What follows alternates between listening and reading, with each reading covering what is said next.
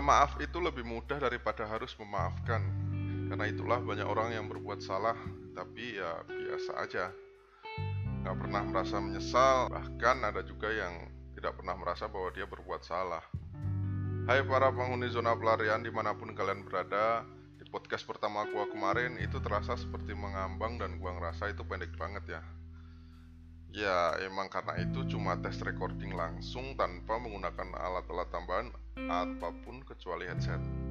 Langsung record dari Anchor di HP gua dan diedit sedikit di Anchor juga Terus langsung gua upload gitu aja. Karena memang gua mau ngetes aplikasi Anchor Karena gua sebagai pemula jadi gua mau tes apakah itu works atau enggak Atau gua perlu alat tambahan. Dan menurut gua sih udah cukup bagus lah ya hasilnya untuk ukuran pemula sekelas gua. Di sini gua mau melanjutkan cerita kemarin supaya nggak terlalu gantung. Sebenarnya apa sih yang mau gua sampaikan dan kondisinya setiap episode gua akan buat berjalan sesuai pertumbuhan kita yaitu mulai dari masa kanak-kanak.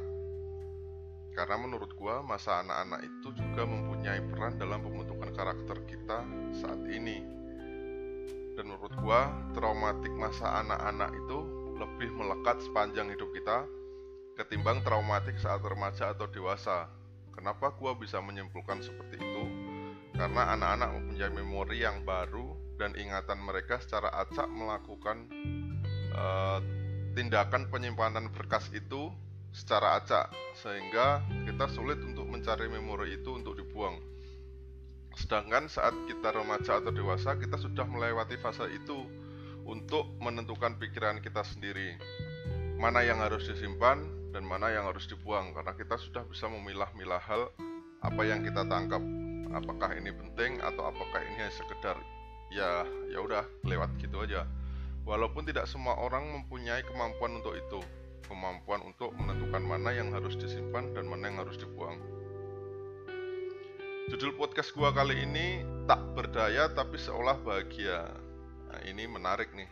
Menarik bagi gua ya. Semoga kalian juga bisa menyimak ini dengan baik.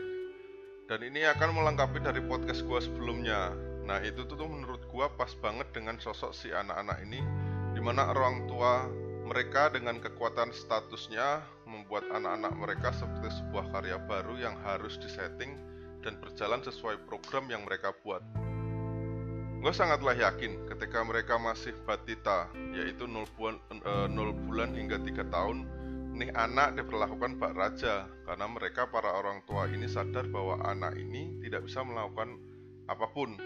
Mulailah mereka mengajak bicara, bercanda mendongeng, dan merawat mereka dengan baik dan menjaganya hingga rela begadang untuk memastikan bahwa anak mereka tidur dengan aman dan nyenyak. Mereka tidak pernah marah ketika obrolan mereka tidak dikubris sama sekali.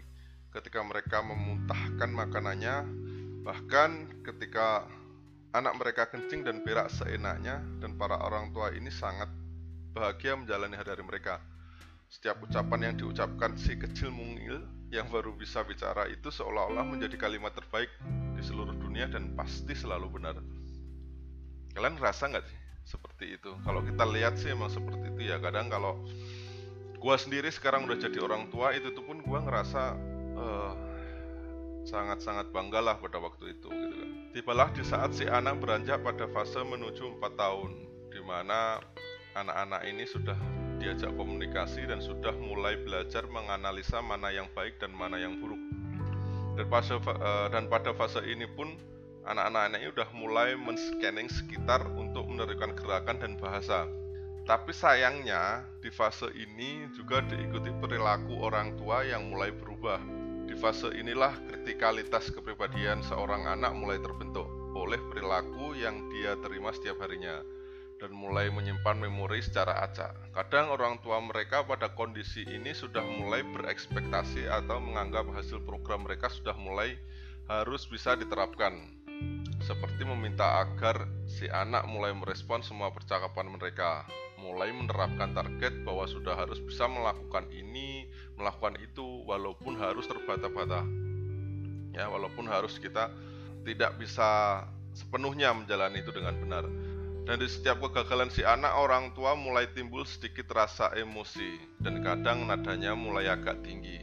Ya ngaku lu yang udah mulai ngerasa hal ini pernah terjadi atau sedang lu lakuin terhadap anak lu. Mungkin kalian harus introspeksi diri juga. Dan beruntunglah kalian jika orang tua kalian atau yang sekarang sedang menjadi orang tua tidak melakukan hal ini. Treatment yang harusnya diberikan dari orang tua kepada anak adalah mempelajari mereka untuk mulai tanggung jawab terhadap hidupnya sendiri bertanggung jawab atas semua pilihannya sendiri dan orang tua sebagai alarm. Ketika mereka memilih sesuatu dari e, memilih sesuatu beritahu bahwa itu mempunyai resiko seperti ini bahwa itu akan berdampak seperti ini sehingga mereka bisa menentukan pilihannya tanpa harus kita paksa tanpa harus kita provokasi. Dan pada akhirnya mereka tidak tahu apa yang mendasari mereka untuk memilih hal tersebut. Dan akibat program-program yang sebenarnya sudah menjadi turunan e, sudah menjadi turun temurun atau sebuah tradisi dalam uh, apa ya sebuah tradisi dalam mendidik itu menjadi kebanyakan orang menjadi sama yaitu menjadi pribadi pemuas orang lain tanda uh, dengan tanda kutip ya itu sih istilah dari gua sendiri bagaimana uh, bagaimana enggak gua dulu harus berpura-pura bahagia dengan semua aturan yang ada di depan mereka dan selalu mengumpat ketika kembali ke kamar Gua selalu berkata iya walaupun sebenarnya gua ingin berdiskusi atau bahkan berdebat tentang obrolan mereka. Tapi gua selalu tidak bisa melakukan itu. Karena berdebat dengan orang tua selalu dimaknai dengan tidak sopan. Dan pasti ketika kita mendebat mereka, mereka akan merasa uh, emosional. Ya mungkin ada sebagian dari orang tua yang merasa oke nih anak gua mau mendebat oke gua layani gua kasih tahu itu itu lebih bagus sih menurut gua jadi mereka bisa berdiskusi mereka bisa menciptakan uh, keharmonisan dari kondisi itu dan si anak juga bisa menaruh kepercayaan terhadap orang tuanya bahwa orang tuanya bisa dijadikan sebagai teman tempat belajar dan sebagainya. Tapi ya itu tergantung setiap orang masing-masing ya karena memang yang seperti yang gue bicarakan tadi kadang kita pun juga mendidik uh, anak kita juga pasti akan terbawa suasana seperti itu gua sangat-sangat berusaha menghindari bahwa itu juga akan dirasakan oleh anak gua. Gua dan istri gua sudah mulai berkomunikasi bagaimana supaya kita tetap mensupport si anak dengan segala kemampuannya dia. Apa pun yang dia lakukan gue dan istri gue akan gue support. Karena gue nggak mau dia akan mengalami uh, krisis kepercayaan diri. Ketika nantinya dia dengan bertemu orang yang mungkin entah dia sebagai pekerja dia ngobrol dengan bosnya ketika bosnya menyampaikan sesuatu hal yang tidak dia sukai ataupun tidak sesuai yang semestinya mungkin dia bisa menyampaikan pendapatnya tanpa harus berpura-pura ah, oke okay, bos ya, seperti itulah. Padahal sebagian dari kita akan berdebat dengan guru. Nah, nah, memang tidak dipungkiri bahwa kita nantinya di sekolah pun akan diajari bagaimana cara berdebat bagaimana cara menjawab itu memang kita, kenapa kita harus menunggu sampai dewasa kenapa tidak kita ajarkan aja dia sejak dia kecil untuk berdemokrasi menyampaikan pendapatnya sehingga dia lebih siap ketimbang teman-temannya yang lain yang mendapatkan perlakuan mungkin ya seperti yang sudah terjadi gitu. Tapi ketika kita belajar menyampaikan sesuatu kepada orang tua kita, belajar mendebat itu justru dihakimi sebagai anak durhaka. Tetap ya sekali lagi gue sampaikan nggak semua orang tua itu seperti ini, tapi juga banyak sekali metode-metode orang tua yang masih menjunjung status mereka gitu kan hanya sekedar berdebat tapi mereka tidak mau melayani karena dianggapnya adalah ini program saya dan saya lebih tahu apa yang saya kerjakan. Padahal itulah sesuatu bagian dari proses untuk menghadapi kenyataan di luar sana ketika saatnya tiba nanti. Dan gua cukup beruntung uh, dengan hal ini karena gua mengalami dua metode pendidikan ini secara bersamaan dari nyokap gua dan gua ngerasain banget gimana tak berdayanya ketika nyokap gua meminta gua untuk bisa membaca dan menulis dengan nada keras dan kontak fisik dari nyokap gua. Sedangkan saat itu gua masih umur 6 tahun dan gua uh, menangis terseduh-seduh pada waktu itu. Tapi gua harus menerima dan seolah bahagia kalau itu demi kebaikan gua dan itu menimbulkan traumatik bagi gua. Gua nggak suka yang namanya membaca. Gua nggak suka yang namanya menulis hingga saat ini. Bahkan skrip ini pun gua tulis itu berhari-hari. Karena setiap kali gua belajar hari mengerikan itu membuat otak gua tidak bekerja. Dan selama belasan tahun tepatnya ya sampai gua kelas 3 SMP gua bermasalah dengan otak gua. Ketika dihadapkan dengan suatu hal yang rumit, gua selalu merasakan ketakutan jika tidak bisa menyelesaikan dan semakin lama gua memikirkan hal itu, langsung kembalilah gagal fungsi otak gua. Sehingga seketika itu juga gua ngerasa pusing dan seperti orang linglung. Jadi gua bingung sendiri gitu. Dan gua harus mengalami terapi tradisional dan masih banyak hal lagi yang buat gua tak berdaya saat anak-anak. Beruntungnya, ketika mulai SMA, orang tua gue berubah. Jadi, orang tua gue memberikan keleluasaan terhadap gue untuk menjalani semua kehidupan gue sesuai keinginan gue.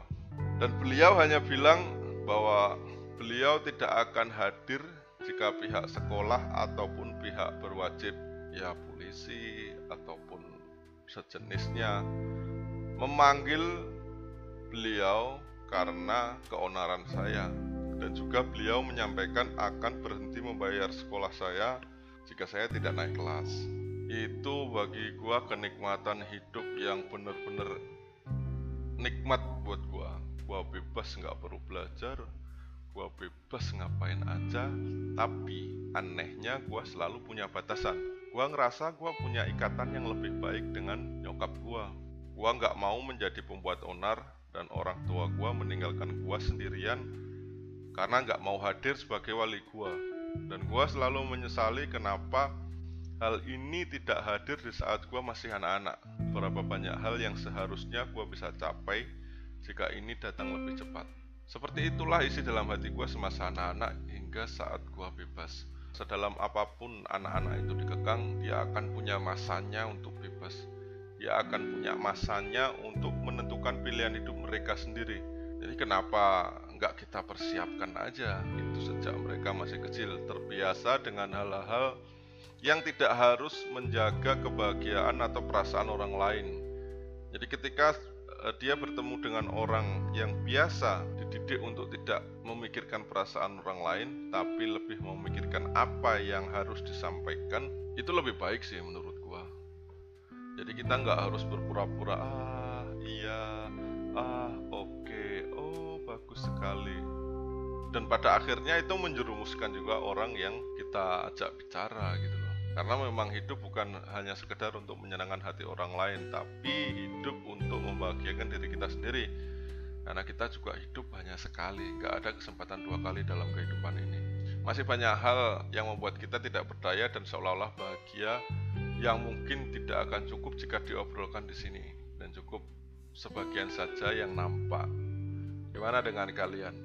Apakah kalian juga merasakan hal yang sama atau kalian juga melakukan hal yang sama terhadap anak-anak kalian? Mungkin jika kalian ingin bercerita tentang isi hati kalian yang tak terungkapkan kan, langsung saja kirim ke email gue yang udah gue cantumin di deskripsi dan jika ada yang bisa dibagikan akan saya rangkum di episode khusus nantinya. Sekian podcast gua kali ini. Jangan lupa bahagia hari ini. Gua Dani. See you later. Thank you. God bless you.